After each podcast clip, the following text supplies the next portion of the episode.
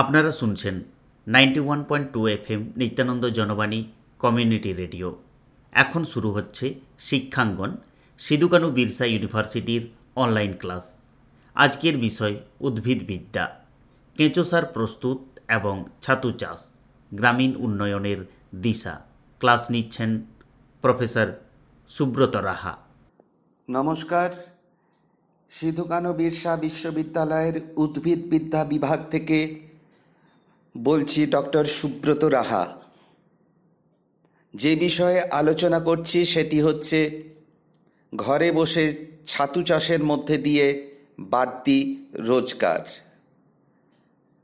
ছাতু চাষ আমরা সহজেই করতে পারি। গ্রাম, শহর, সব জায়গাতেই করা সম্ভব। আর এই ছাতু চাষের জন্য দরকার হয় না বিশাল জমির। ছাতু চাষের জন্য দরকার হয় না আধুনিক কৃষি সরঞ্জামের। ছাতু চাষের জন্য আপনার দরকার নেই কোনো বাইরের শ্রমিকের। কেবলমাত্র নিজেদের ঘরের মানুষজনকে নিয়েই এই চাষটি করা সম্ভব।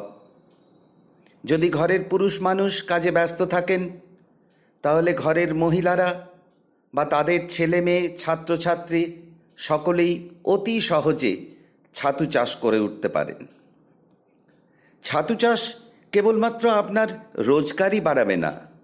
দেহ গঠনে এবং রোগ প্রতিরোধের জন্য ছাতু খাওয়া একান্ত জরুরি। এই ছাতুর মধ্যে রয়েছে এমন সমস্ত গুণাগুণ যা আমাদের দেহের পুষ্টির সাম্যতা বজায় রাখে, পাশাপাশি রোগ প্রতিরোধ ক্ষমতাও বাড়িয়ে তোলে। যাদের স্থূলতা মোটা হয়ে যাচ্ছেন, তাদের জন্য উপযুক্ত লো ক্যালোরি সমৃদ্ধ কার্বোহাইড্রেট ফ্যাট সোডিয়াম প্রভৃতি সমৃদ্ধ খাবার একটি আদর্শ ছাতু।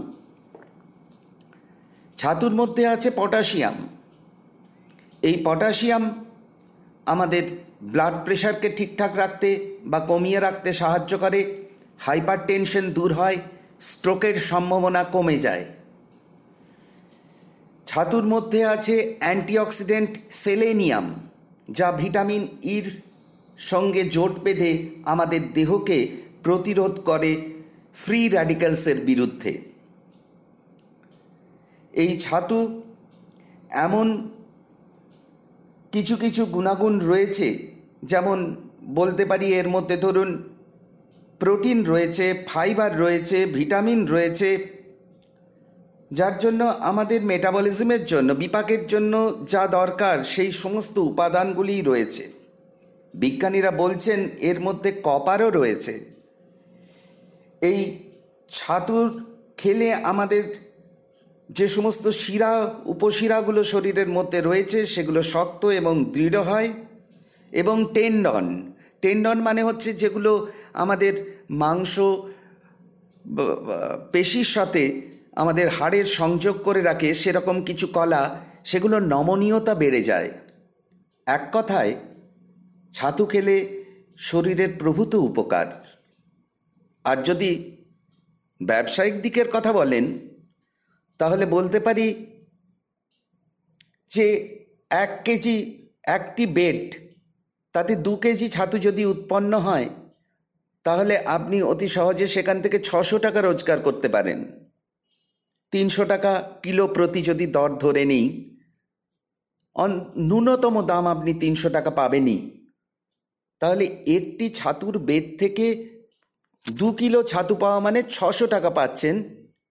সেখানে ইনভেস্টমেন্ট বা টাকা আপনাকে নিয়োগ করতে হচ্ছে প্রতিটি বেডের জন্য খুব বেশি হলে পঞ্চাশ টাকা। অর্থাৎ এক একটি বেড থেকে আপনি ন্যূনতম পাঁচশো থেকে সাড়ে পাঁচশো টাকা লাভ থাকে। ছাতুর যদি বীজ আপনারা নিজেরাই তৈরি করে নিতে পারেন, তাহলে এ লাভের পরিমাণটা আরও অনেক বেড়ে যায়। ছাতু চাষের ব্যাপারে কিছু আলোচনা করার আগে বলে নিই যে, কী কী জিনিস লাগবে আপনার ছাতু চাষের জন্য? ছাতু মূলত আমাদের এখানে এই যে আবহাওয়া, পুরুলিয়ার মতন আবহাওয়া, সেখানে সব ছাতু করা তো সম্ভব নয়। ঝিনুক ছাতু করা সম্ভব, পোয়াল ছাতু করা সম্ভব এবং দুধ ছাতু করা সম্ভব। সবচেয়ে জনপ্রিয় হচ্ছে ঝিনুক ছাতু। এরপরেই পোয়াল ছাতু। যদিও দুধ ছাতু ততটা জনপ্রিয়তার পায়নি, কিন্তু খেতে অত্যন্ত সুস্বাদু এবং পুষ্টিগুণ সমৃদ্ধ। তাই আমি বলব যে তিন রকম ছাতুই আপনারা সহজে চাষ করতে পারেন। আপনাদের সহায়তার জন্য আমরা রয়েছি সিধুকানু বিরসা বিশ্ববিদ্যালয়ে। আপনারা কল্যাণ কৃষি বিজ্ঞান কেন্দ্র জাহাজপুর, তার সহায়তা পাবেন এবং বর্তমানে আমাদের সহায়তায় মানভূম ফার্মার্স ক্লাব বা ফার্মার্স অ্যাসোসিয়েশন একটি ছাতুর বীজ প্রস্তুতির জন্য ল্যাবরেটরি তৈরি করেছে এবং একটি ট্রেনিং ইউনিট তৈরি করেছে। এই সমস্ত জায়গাতে অনেকগুলো এনজিও এগিয়ে এসছে। এই সমস্ত সাহায্য নিয়ে সংগঠনগুলির আপনারা সহজেই ছাতু চাষ করতে পারেন এবং আপনারা যদি আগ্রহ প্রকাশ করেন, আমরা আপনাদের হাতে কলমে এর প্রশিক্ষণ দিতে রাজি রয়েছি। ছাতু চাষ করতে গেলে কি কি লাগবে? সাধারণভাবে বলতে পারি একটি বড় ড্রাম বা চৌবাচ্চা প্রয়োজন। প্রয়োজন একটি জল ছেটানোর স্প্রেয়ার মেশিনের পলিথিনের প্যাকেট লাগবে। এই পলিথিনের প্যাকেট প্যাকেট আকারে নয়, রোল আকারে কিনতে পাওয়া যায়। ষোলো ইঞ্চি ডায়ামিটার ব্যাসযুক্ত পলিথিনের প্যাকেট প্রয়োজন। রোল যদি নেন, কেজি দরে বিক্রি হয় কলকাতার বড় বাজারে। সেখান থেকে রোল কিনলে তার থেকে কুড়ি ইঞ্চি মাপে বা বাইশ ইঞ্চি মাপে রোলগুলিকে কেটে নিলেই দুমুখ খোলা পাইপের মতন পলিথিনের প্যাকেট পাওয়া যায়। এই রকম যদি খোলা মুখ, রোল কেটে তৈরি করে নেন, তাহলে তার একটা প্রান্ত সুতো দিয়ে প্রথমেই নিচের দিকের প্রান্তটা বেঁধে নিতে হয়। প্যাকেটের চেয়ে রোলে এই পলিপ্রোপিলিন বা পলিথিনের যে রোলগুলি বিক্রি হয় কেজি দরে, সেগুলোকে নিয়ে আসা, কিনে নিয়ে আসা প্রয়োজন। আর এটার জন্য আপনার অবশ্যই দেখে নেবেন যে রোল বিভিন্ন সাইজের বিক্রি হয়। তার মধ্যে যে রোলগুলির ব্যাস ষোলো ইঞ্চি, সেই রকম রোলগুলি কিনে আনা প্রয়োজন। এই রোল ছাড়া লাগবে আপনার খুব ছোটোখাটো জিনিস, যেমন দড়ি, সুতলি এবং ফর্ম্যালডিহাইড বা ফরম্যালিন। যে কোনো কেমিক্যাল সাপ্লায়ার বা বাজারে বা আপনারা আগ্রহ প্রকাশ করলে আমরাও সেটা আপনাদের জোগাড় করে দিতে সাহায্য করতে পারি। খুব অল্প পরিমাণে লাগে এই ফর্ম্যালডিহাইড এই জিনিসগুলিকে ছাতু চাষের পূর্বে আপনাকে হাতের কাছে রাখতে হবে। যদি ঝিনুক ছাতু চাষের কথা প্রথমে আলোচনা করি, তার জন্য খড় এনে, খড়ের আটিগুলিকে এনে বটিতে বা মেশিনে কেটে কুচিয়ে নিতে হবে। সাধারণত এক ইঞ্চি লম্বা খড়ের টুকরো এই রকম এক থেকে দেড় ইঞ্চি লম্বা খড়ের টুকরো কেটে নেওয়া হয়। মেশিনেই হোক আর বটিতেই হোক, আপনি টুকরোগুলি খড়ের আটির থেকে করে নিন। এই খড়ের আটির থেকে কাটানো কুচনো যে খড়, সেই কুচনো খড়কে বস্তার মধ্যে রেখে অথবা বস্তায় না রেখে সেগুলোকে চৌবাচ্চায় ভিজতে দিতে হবে। অথবা ড্রামেও ভিজতে দিতে পারেন। গোটা রাত্রি বা আট থেকে দশ ঘণ্টা জলে ভেজার পর এই খড়গুলিকে ড্রাম থেকে তুলে নিতে হয়। খুব ভালো হয় যদি তুলে নেওয়ার আগে ওই ড্রামের জলে কিছুটা পরিমাণ ফরম্যালিন মিশিয়ে নেন এবং খড়গুলোকে ঘেঁটে নেন, তারপরে জলটাকে ফেলে দিয়ে আরেকবার ড্রামে পরিষ্কার জলে খড়গুলোকে ধুয়ে নিতে হবে। মনে রাখতে হবে, ফরম্যালিন যদি দেন, তাহলে ফরম্যালিন দেওয়ার পর আরেকবার খড়গুলিকে পরিষ্কার জলে ধুয়ে নিতে হয়। এবার এই খড়গুলিকে জল থেকে তুলে নিন। তুলে নিয়ে একটি ত্রিপলের উপর বা একটি শিল্পলিনের উপর সেগুলোকে মেলে দিন। মেলে দিয়ে সেগুলোকে কিছুটা শুকিয়ে নিতে হবে, খড়ের টুকরোগুলোকে। কি করে বুঝবেন যে খড়টি ঠিকঠাকভাবে শুকিয়েছে? মানে এখানে শুকনো মানে খড়খড়ে শুকিয়ে যাওয়া নয়, কিছুটা ময়েশ্চার বা জলীয় ভাব থাকবে এমনভাবে শুকিয়ে নিতে হয়। বোঝার জন্য এক মুঠো খড় ওই মেলে দেওয়া খড় থেকে আপনি তুলে নিন। সেই মুঠোটায় খড়টাকে নিয়ে আপনি মুঠোটাকে জোরে চেপে ধরুন। চেপে ধরলে দেখবেন আগুলের ফাঁক দিয়ে জলের রেখা দেখা যাচ্ছে। কিন্তু জল টপ টপ করে আগুলের ফাঁক থেকে নিচে পড়ছে না, সেটা হচ্ছে আদর্শ শুকনো খড়। যার মধ্যে ভিজে ভাবটাও রয়েছে, জলীয় অংশটাও রয়েছে, আবার বেশি জলে ভেজাটাও নেই। বেশি জলে যদি খড় ভিজে থাকে, তাহলে সেই খড়ে ইনফেকশন হয়ে যাবে, ছাতুর জায়গায় অন্য ছাতু জন্মে যেতে পারে। সেই জন্য খড়গুলো মেলে নেওয়ার পর, মাঝে মধ্যে উল্টে দেওয়ার পর প্রায় পাঁচ, ছ ঘণ্টা রাখার পর, চার, পাঁচ ঘণ্টা বা পাঁচ, ছ ঘণ্টা রাখার পর আবহাওয়ার উপর নির্ভর করছে। সেই খড়ের থেকে এক মুঠো খড় নিয়ে হাতে মুঠো করে চিপে ধরলে দেখবেন আগুলের ফাঁক দিয়ে টসটস করে জল পড়ছে না, কিন্তু ভাঁজ বরাবর আগুলগুলির সংযোগ রেখা বরাবর জলের রেখাটি দেখা যাচ্ছে। সেটি আদর্শভাবে খড় ভিজে আছে, আপনি বুঝতে পারবেন এবং শুকিয়েওছে, বুঝতে পারবেন।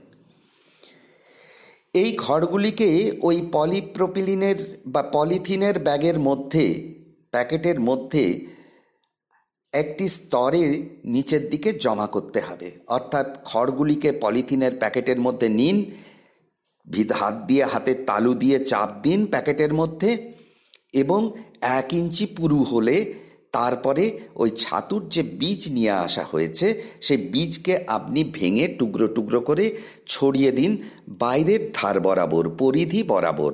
মধ্যেখানে বেশি ছাতুর বীজ দিয়ে কোনো লাভ হয় না, তার কারণ মাছ থেকে ছাতু জন্মাবে না, ছাতু জন্মাবে ধার থেকেই, সেই জন্য ওই ধার বরাবর বীজগুলিকে ছড়িয়ে দিন। আবার এক সারি খড় ভিতরে দিন, এক কিছুটা খড় ভিতরে দিন, চারদিকে মেলে নিন প্যাকেটের মধ্যে, হাত দিয়ে চাপ, চেপে চেপে ওটাকে টাইট করুন। এক দু ইঞ্চি মোটা হয়ে গেলে দু ইঞ্চি মোটা হয়ে গেলে তার উপর আবার ওই বীজ ছড়িয়ে দিন। আবার একটা স্তর করুন, আবার একটা স্তর করুন। যতক্ষণ না মুখ অব্দি খড় উঠে আসছে, শেষকালে চাপ দিয়ে জোরে খড়গুলিকে উপরের দিকের মুখটিকে এঁটে দিন। এই উপরের দিকের মুখটিকে দড়ি বা সুতলি দিয়ে বেঁধে দিলে একটা ছোট্ট পাশ বালিশের বা কোল বালিশের মতন দেখতে হবে। এই জিনিসের এই গোটা বেড, মাশরুমের বেড বলছি যাকে, সেই বেডের নিচের দিকে উলের কাঁটা দিয়ে হোক, কাঠি দিয়ে হোক, দশ বারোটা ফুটো করে দিন, যাতে অতিরিক্ত জলটা চুইয়ে চুইয়ে নিচে পড়ে যায়। এইভাবে এই বেডটিকে ঘরের মধ্যে আপনি যে কোনো তাকের উপর বসিয়ে রেখে দিতে পারেন পরপর। একটি ঘরের মধ্যে আপনি খুব সহজেই যদি তাকে রাখেন, একটি ছোট ঘরেও যদি আমি বলি যে দশ ফুট বা বারো ফুট বাই পনেরো ফুটের যদি একটা ঘর হয়, তার মধ্যে অতি সহজেই আপনি আড়াইশো থেকে তিনশোটা প্যাকেট সারিতে রাখলে অ্যারেঞ্জ করে নিতে, সাজিয়ে নিতে পারবেন। এই অবস্থায় আর কোনো কাজ নেই। শুধু অপেক্ষা কুড়ি দিনের, কুড়ি থেকে বাইশ দিন। কুড়ি থেকে বাইশ দিন পর আপনি দেখবেন মধ্যেখানে জল দেওয়ার কোনো ব্যাপার নেই, কোনো পরিচর্যার প্রশ্ন নেই। কুড়ি থেকে বাইশ দিন পর দেখবেন যে ওই পলিথিনের প্যাকেটগুলোর ভিতরের দিকে দেওয়াল সাদা রঙের তুলোর মতন জিনিস দিয়ে আবৃত হয়ে গেছে।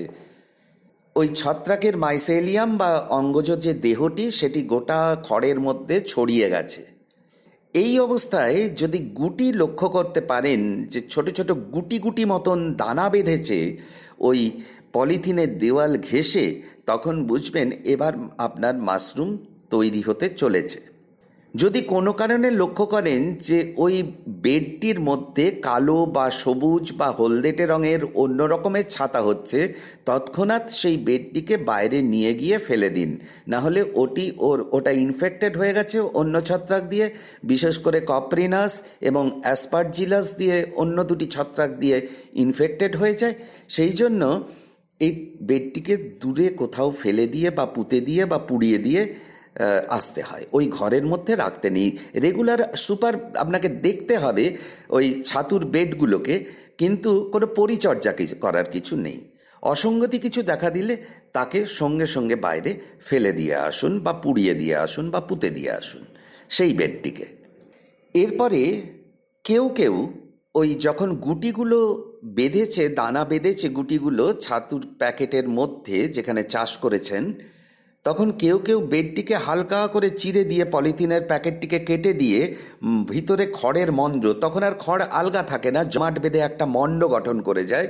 সেই মণ্ডটিকে কেউ ছাড়িয়ে রাখেন, আবার কেউ কেউ ছাড়ান না। ছত্রাক আপনার থেকে ওই পলিথিনের প্যাকেট ফুঁড়ে বাইরে বেরিয়ে গঠিত হয়।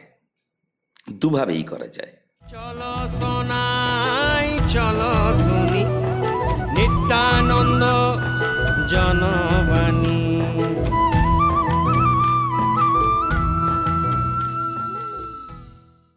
এবার যখন ছাতুগুলি আপনি যদি প্যাকেটটি খুলে দেন ছাতুর যখন গুটি এসছে দেখেছেন, তখন ওই প্যাকেটটিকে চারটে দিকে হালকা করে ব্লেডে আপনি চিরে নিয়ে, এমনভাবে চিরবেন যাতে ওই গুটিগুলি কোনো মতেই ব্লেডের ডগায় লেগে ক্ষতিগ্রস্ত না হয়। সেই রকম জায়গা দিয়ে চিরে নিয়ে কলার খোসা ছাড়ানোর মতন করে পলিথিনটাকে ছাড়িয়ে ফেলতে পারেন। তবে প্রতিদিন সকাল, সন্ধ্যা ছাড়িয়ে ফেলা এই রকম মাশরুমের বেডে জল স্প্রে করতে হয়।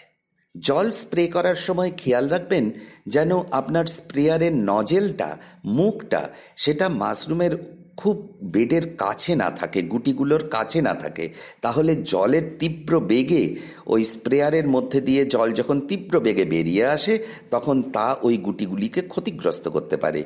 স্প্রেয়ারের নজেল ছাতুর বেড থেকে দূরে রেখে জল স্প্রে করতে হবে।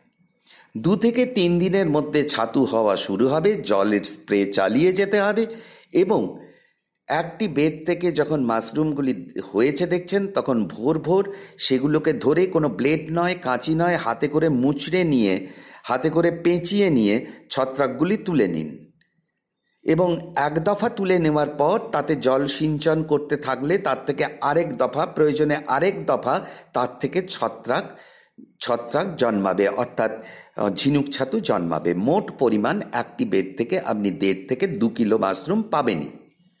এই গেল ঝিনুক ছাতু চাষের কথা। অনেক ক্ষেত্রে এই যে মণ্ডগুলো, যেই মণ্ডগুলো আপনি ছাতু চাষের পর পড়ে রইল, সেগুলো গরুকে খাবার হিসেবেও দেওয়া যায়। গরুর পক্ষে তা পুষ্টিকর, অথবা তাকে বাইরে ফেলে দিতে হয়। এই খড় আর ব্যবহার করা যায় না। এরপরে চলে আসছি আমরা পোয়াল ছাতু চাষের কথায়। পোয়াল ছাতু একটু ঘিয়ে ঘিয়ে দেখতে ভলভেরিয়েল্লা ভলভেশিয়া। এই পোয়াল ছাতু করতে গেলে খড়ের আটিগুলির থেকে খড় কেটে কুচিয়ে নিতে হয় না। গোটা গোটা আটি সেগুলোই জলে, চৌবাচ্ছায় বা পুকুরে ভিজতে দিতে হয়। এক রাত্রি বা আর একটু বেশি যদি বারো চোদ্দ ঘণ্টা, ষোলো ঘণ্টা ভিজিয়ে নেওয়া যায় ভালো। তারপর ভেজানোর পর ওটাকে তুলে এনে, খড়ের আটিগুলোকে তুলে এনে একটা ড্রামের মধ্যে একটু ফরম্যালিন জল গুলে রেখে তার মধ্যে একবার করে ডুবিয়ে তুলে নিয়ে পরিষ্কার জলে ধুয়ে নিলে আরও ভালো। যদি সম্ভব না হয়, ভেজা খড়গুলিকে সরাসরি আপনাকে নিতে হবে। কোনো একটি প্ল্যাটফর্মের উপর সিমেন্টের বাঁধানো জায়গায় হোক বা তক্তারই হোক, সেখানে আপনি খড়ের ওই ভেজে আটিগুলো সেগুলোকে পাশাপাশি সাজান। আটটি কি ছটি খড়ের আটি পাশাপাশি সাজান। এরপর পোয়াল ছাতুর বীজ একইভাবে ওই আটিটির চারপাশে ছড়িয়ে দিতে হয়। তারপর আরেক সারি খড় বা খড়ের আটি তার উপর সাজিয়ে দিন। ধরুন লম্বালম্বি করে যদি এই দুটি আটি থাকে, তারপরে আবার বীজ দেওয়ার পর আড়াআড়িভাবে আটিগুলিকে সাজাতে হয়। এইভাবে আবার আড়াআড়ি করে সাজানোর পর আপনি ছাতুর বীজ ছড়িয়ে দিন, আবার লম্বালম্বিভাবে আটি দিন, ছাতুর বীজ ছড়িয়ে দিন, আবার আড়াআড়িভাবে আটিগুলি দিন খড়ের ভিজে আটিগুলি, তার উপর আবার বীজ ছড়িয়ে দিন। এরকমভাবে ছয় থেকে আট থাক খড়ের আপনি ছাতুর বীজ সমৃদ্ধ খড়ের তাক আপনি তৈরি করতে হবে। হয়ে যাওয়ার পর গোটা যে স্তূপটি, খড়ের আটি সমৃদ্ধ যে স্তূপ, সেই স্তূপটা, যে জমা করা যে মোট জায়গাটা, সেটাকে একটা পলিথিন দিয়ে গোটাটা ঘিরে দিয়ে দড়ি দিয়ে বেঁধে দিতে হয় অথবা ইট দিয়ে চাপা দিয়ে যাতে না ওর জলটা উড়ে চলে যায়, ভিজে ভিজে ভাবটা থাকে। আপনারা জানেন যে যখন খড় পচে, তখন এই পোয়াল ছাতু বেরিয়ে আসে তার জন্য ভিজে ভিজে অবস্থার দরকার। সেই জন্য, সেই ভিজে ভাবটা যাতে তার থাকে, তার জন্য পলিথিন দিয়ে ঢেকে দিতে হয়। ষোলো থেকে আঠেরো দিন পর মাঝে মধ্যেই পলিথিন তুলে, কোনা তুলে দেখবেন যে কুঁড়ি বেরিয়ে আসছে কি না। যদি কুঁড়ি বেরিয়ে আসে তাহলে ঠিক আছে, পলিথিনটা তখনই খুলে দিতে হবে এবং নিয়মিত জল স্প্রে করতে হবে। আর যদি দেখেন যা না এটার থেকে কুড়ি বেরোয়নি, তখন আরও কিছুদিন আপনাকে অপেক্ষা করতে হবে। যখন দেখবেন কুড়ি বেরোচ্ছে, তখন পলিথিনের কভারটা খুলে দিন। এটা একটা ত্রিপল হতে পারে, একটা পলিথিনের বড় শিট হতে পারে। সেটা যেটা দিয়ে ঢেকেছিলেন সেটাকে খুলে দিন এবং প্রতিদিন দুবেলা সকাল এবং সন্ধ্যায় চার, পাঁচ থেকে ওইভাবে জল স্প্রে করতে হবে। এখান থেকেও আপনি দু থেকে আড়াই কেজি ছাতু পাবেন। পোয়াল ছাতুর দাম আরেকটু বেশি ন্যূনতম চারশো টাকা কেজি, কখনো থেকে এখান থেকে ছশো টাকা কেজিও আমরা বাজারে কিনি। যাই হোক, এই ছাতুগুলি সকালবেলাতে তুলে নিতে হয় এবং বাজারে বিক্রি করার জন্য বাজারে পাঠিয়ে দিতে হয়। ছাতুর থেকে ছাতুগুলিকে আপনারা শুকিয়ে রাখতে পারেন। ঝিনুক ছাতুকে শুকিয়ে রাখা যায়। ঝিনুক ছাতুর থেকে পকোড়া তৈরি করা যায় এবং শুকিয়ে রেখে সেই ছাতুও বিক্রি করা যায়। আবার সরাসরি ফ্রেশ ছাতুও বাজারে অনেক এখন বড় বড় হোটেল হয়েছে, তাদের প্রচুর চাহিদা ছাতুর, তারা ছাতু কিনে নেয়। এরপরে সবশেষে সংক্ষিপ্ত আকারে বলছি, দুধ ছাতু চাষের কথা বা ক্যালোসাইব ইন্ডিকা। প্রফেসর পুরকায়স্ত এটা ডেভেলপ করেছিলেন। এগুলির জন্য আট ইঞ্চির কি বা দশ ইঞ্চির একটি পলিথিনের প্যাকেট চাই। একইভাবে ঝিনুক ছাতুর মতন খড় কুচিয়ে নিতে হয়, ভিজিয়ে নিতে হয়, শোধন করে নিতে হয়, ফরম্যালিন দিয়ে। এবং সেই ভিজনো কুচনো খড় ছ থেকে আট ইঞ্চির একটা স্তর তৈরি করতে হয়, যার মধ্যে এই দুধ ছাতুর বীজ মিশিয়ে দিতে হয়। মানে বীজের টুকরোগুলো খড়ের কুচির সাথে মেখে মিশিয়ে নিতে হয়। ওই রকম স্তরে স্তরে দেওয়ার ব্যাপারটা নেই। যেমন ঝিনুক ছাতু এবং পোয়াল ছাতুতে আমরা খড়ের স্তরে স্তরে বীজ দিয়েছি। এখানে স্তরে নয়, এখানে মোট বীজটা ওই খড়ের সাথে মেখে নিতে হয় এবং হাতে করে চেপে দিতে হয়। এই রকমভাবে রাখার পর আমাদের বাগানের যে কম্পোস্ট সার, সেই কম্পোস্ট সার আট থেকে দশ দিন পর ওই খড়ের স্তরের উপরে এক ইঞ্চি পরিমাণ দিয়ে দিতে হয়। তার ফলে দেখা যায় এই বোতাম ছাতুর মতনই ডাঁটিওয়ালা মোটা মোটা সাদা রঙের ছাতু বেরোবে। খুব সুস্বাদু শ্বাস অনেক এই ছাতুটার দুধ ছাতু। এরপরে সবার মনে প্রশ্ন জাগে যে ছাতুর বীজ কি করে তৈরি করে? ছাতুর বীজ তৈরি করাটা খুবই সহজ ব্যাপার, কিন্তু যন্ত্রপাতি না থাকার জন্য হাতের কাছে অনেকে তৈরি করতে পারেন না। এটি তৈরি করতে গেলে যে দুটি যন্ত্রের প্রয়োজন, একটির নাম অটোক্লেভ, একটির নাম ল্যামিনার এয়ারফ্লো বা ইউভি চেম্বার।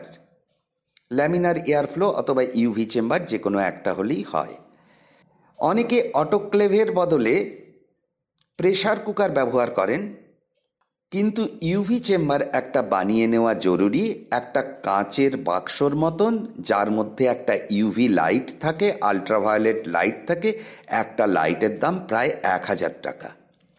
আর অটোক্লেভ আর কিছুই না, এক ধরনের প্রেশার গজ প্রেশার মাপার যন্ত্র দেওয়া প্রেশার কুকারই বলতে পারেন। অনেকে এই প্রেশার গজ, যেগুলো মোটরসাইকেল বা এই স্কুটার পাম দেওয়ার সময় আমরা দেখি প্রেশার গজে দেখে কত পাউন্ড প্রেশার আছে। সেই রকম একটা প্রেশার গজ বাজার থেকে কিনে এনে সেটাকে আপনি ওই প্রেশার কুকারের সাথে ফিট করেও এবং যেখানে সেলফটি ভাল্ভ থাকে, সেখানে গ্যাস বেরোবার একটি নল বসিয়েও তাকে লেদ মেশিনের সাহায্য নিয়ে সেটির থেকে আপনি একটা অটোক্লেভের মতনই যন্ত্র তৈরি করে নিতে পারেন। একটি অটোক্লেভের দাম প্রায় চল্লিশ থেকে পঞ্চাশ হাজার টাকা, ন্যূনতম দাম পঞ্চাশ হাজার টাকা। একটি ইউভি চেম্বারের দামও আপনার কুড়ি হাজার টাকা। মানে আপনাকে এক লাখ থেকে এক লাখ টাকার মতন পুঁজি নিয়ে মোটামুটি নামতে হয় যদি আপনি বীজ তৈরির আধুনিক মাপের মানের একটা ল্যাবরেটরি তৈরি করতে চান। ছোট্ট ঘর, একটা দশ ফুট বাই দশ ফুটের ঘরই যথেষ্ট, যেখানে আপনি বীজ তৈরি করতে পারবেন। এবার আমি বীজ তৈরির পদ্ধতি বলছি, বাকিটা আমাদের এখানেও যখন ট্রেনিং হয় বা অন্যান্য জায়গাতেও যখন ট্রেনিং হয়, আপনারা এসে দেখে নিতে পারেন। আপনারা যোগাযোগ করলে আমরা আপনাদের নাম নথিবদ্ধ করে নেব। ট্রেনিংয়ের সময় আপনার ফোন নাম্বার দেওয়া থাকলে আমরা আপনাকে ডেকে নেব। তখন আপনারা হাতে কলমে দেখতে পাবেন। কিন্তু বীজ যদি তৈরি করতে হয়, তার পদ্ধতিটা কি? না, সাধারণভাবে গমের দানা বা বাজরার দানা, এগুলোকে বাজার থেকে নেওয়া হয়, কিনে নেওয়া হয়। গমের দানা বা বাজরার দানা যেগুলো খুব ভালো কোয়ালিটির, সেগুলো না হলেও চলবে। আপনি যদি সাধারণ মানের গমের দানা কিনে নিয়ে আসেন, তাহলেও কোনো অসুবিধা নেই। এগুলোকে ভালো করে জল দিয়ে ধুয়ে নিতে হয়, নিয়ে আসার পর কিনে। তারপর এটাকে কড়াইয়ে এই দানাগুলিকে ধরুন গমের দানা এনেছেন, গমের দানাগুলোকে কড়াইয়ে জল দিয়ে সিদ্ধ করতে দিতে হয়। কতক্ষণ সিদ্ধ করব? না গমের দানার মধ্যে একটা রেখা বা একটা ভাঁজ বা একটা দাগ দেখতে পান। যখনই গম জল টেনে ফুলবে, সেই ফাঁকটাও আস্তে আস্তে প্রসারিত হবে। যদি আপনি জলে সিদ্ধ করতেই থাকেন, তাহলে দেখবেন ওই ফাটলটা বরাবর ফেটে গিয়ে ভিতরের সাদা অংশ গমের বেরিয়ে আসছে। না, সেটা হলে চলবে না। আমাদের এমন সময় সিদ্ধ করাটা বন্ধ করে দিতে হবে, যখন গমগুলি ভালোভাবে ফুলেছে, কিন্তু তার মাঝের দাগটা দিয়ে বা তার মাঝের ফাটলটা দিয়ে ভিতরের সাদা অংশ বেরিয়ে আসেনি। সেই অবস্থায় আপনি সিদ্ধ করা ছান্তায় করে সিদ্ধ করা গমগুলিকে তুলে এনে পলিথিন সেটে শুকোতে দিন। যখন এগুলি শুকিয়ে যাবে, তখন দেখবেন খানিকটা চ্যাট চ্যাটে হয়ে আছে, যেহেতু এর মধ্যে গ্লুটিন বলে সাবস্টেন্স থাকে, গমের দানায়, সেই একটু চ্যাট চ্যাটে লাগবে। তখন এর উপরে আপনি জিপসাম বা ক্যালসিয়াম কার্বনেট ধরুন, আপনি যদি এক বোতল আমি আপনাকে গমের দানা মানে ধরুন দুশো গ্রাম বা আড়াইশো গ্রাম আপনি যদি গম নেন, তাহলে তার জন্য এক চামচ জিপসাম ও দু চামচ মতন ক্যালসিয়াম কার্বনেট মিশিয়ে দিলে দানাটি ঝরঝরে হয়ে যায়। আমি এরকমও দেখেছি যে অনেক জায়গায় ক্যালসিয়াম অক্সাইড বা চকের গুঁড়োও মেশানো হয়, যাতে ওই দানাগুলো ঝরঝরে থাকে। ওইগুলো পাউডারের মতন গমের দানার উপর ছড়িয়ে দিয়ে হাতে করে মেখে দিন, তাহলে গমগুলো সিদ্ধ হয়ে আছে, কিন্তু খানিকটা ঝরঝরে হয়ে যাবে। এবার ওই গমের দানাগুলিকে ছোট ছোট পলিথিন প্যাকেটে মানে যার মধ্যে একশো গ্রাম কি দুশো গ্রাম গমের দানা ধরবে, এই রকম প্যাকেটের মধ্যে নিয়ে তার মুখ গার্ডারে করে আটকে সেইগুলোকে অটোক্লেভ বা ওই যে প্রেশার কুকারের মতন যন্ত্র তার মধ্যে পনেরো পাউন্ড প্রেশারে চল্লিশ মিনিট থেকে এক ঘণ্টা রাখতে হয়, দুদিন। মানে আজকে অটোক্লেভের মধ্যে অটোক্লেভের মধ্যে প্রেশারের যে কাঁটাটা, সেটা দেখা যাবে যখনই আপনি সুইচ অন করে দিলেন বা আঁচে দিলেন প্রেশারের কাঁটাটা আস্তে আস্তে বাড়তে বাড়তে বাড়তে বাড়তে পনেরো লেখা জায়গায় যখন এসছে, তখন আর পনেরোর চেয়ে বেশি প্রেশার দেওয়া যায় না। সেই জন্য তখন আস্তে আস্তে আপনাকে স্টিমটা বের করে দিয়ে প্রেশারটা ওইখানেই রেখে দিতে হয়। এইভাবে এই পনেরো পাউন্ড প্রেশারের মধ্যে অন্ততপক্ষে চল্লিশ মিনিট থেকে এক ঘণ্টা ওকে রাখতে হয়। আবার আগামীকাল একই কাজ করতে হবে। ওই পনেরো পাউন্ড প্রেশারে চল্লিশ মিনিট থেকে এক ঘণ্টা ওই প্যাকেটগুলিকে রাখতে হবে। এটা করার উদ্দেশ্য হচ্ছে এই গম বা অন্যান্য যখন আপনি গমগুলোকে ছড়িয়েছেন মাটিতে, তখন সেখানে থাকা অসংখ্য ছত্রাকের রেণু, ব্যাকটেরিয়া সব ওর সাথে মিশে রয়েছে। সেইগুলোকে মেরে ফেলা বা নির্বীজকরণ, স্টেরিলাইজেশন তার জমের দানাগুলিকে স্টেরিলাইজেশন করার জন্য তাকে অটোক্লেভিং করতে হয় দুদিন পনেরো পাউন্ড প্রেসারে এক ঘণ্টা করে। এরপর অটোক্লেভ থেকে বের করে সেই প্যাকেটগুলোকে নিয়ে আসতে হয় ইউভি চেম্বারে বা ল্যামিনার এয়ার ফ্লো যন্ত্রের ক্যাবিনেটে এখানে ওর মুখগুলিকে খুলে খুলে খুব দ্রুততার সাথে হয় লিকুইড কালচার নতুবা পুরনো ছাতুর বীজের প্যাকেট থেকে ছাতুর বীজ এর মধ্যে স্থানান্তরিত করা হয়।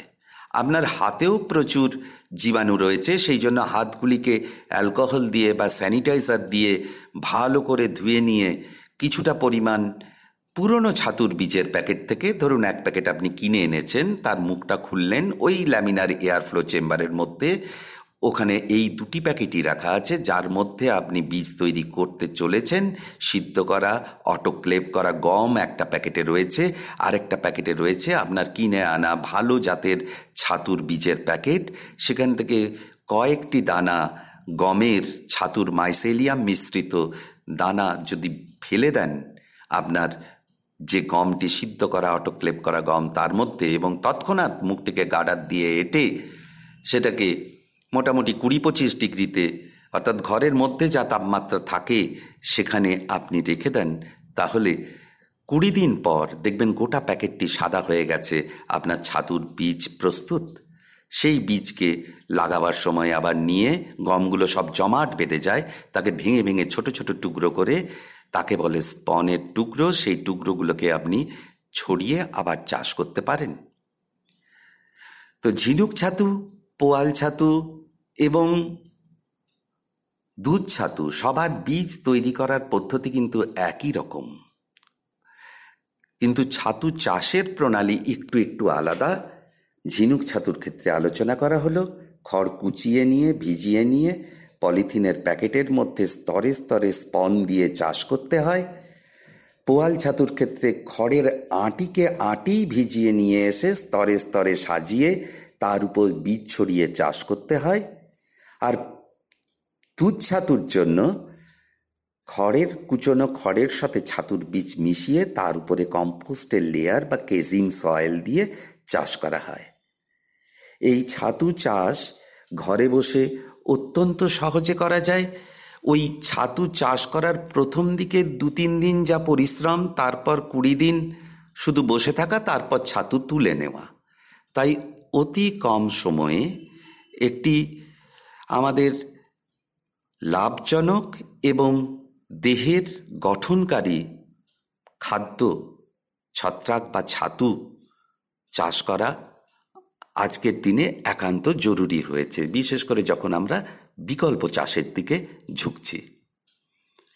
তাই এই ছাতু চাষ কোনো নির্দিষ্ট শিক্ষিত মানুষ করতে পারবেন তা নয়। প্রত্যেকেই এই ছাতু চাষ করতে পারেন, এমনকি মহিলারাও এই ছাতু চাষ করতে পারেন, অবসর সময়ে ছাতু চাষ করতে পারেন। আমরা বিভিন্ন আউটরিচ প্রোগ্রামের মধ্যে দিয়ে বিভিন্ন স্কুল, যেমন মালথোড়ের স্কুল বা আমরা কুস্তাওরের স্কুল সেই স্কুলগুলিতে ছাতু চাষ করে দেখিয়েছি, ছেলেরা অত্যন্ত আগ্রহের সাথে ছাতু চাষ করেছে। আপনারাও যদি যোগাযোগ করেন, পরের বছর এই করোনা পরিস্থিতি কেটে যাওয়ার পর আমরা যখন আউটরিচ করি, আপনাদের গ্রামে গিয়ে আপনাদের স্কুলের ছাত্রছাত্রীদেরও ছাতু চাষ শিখিয়ে আসতে আগ্রহী। তাই কাল বিলম্ব না করে ছাতু চাষ শুরু করে দিন। বর্ষার মরশুম চলে এসছে।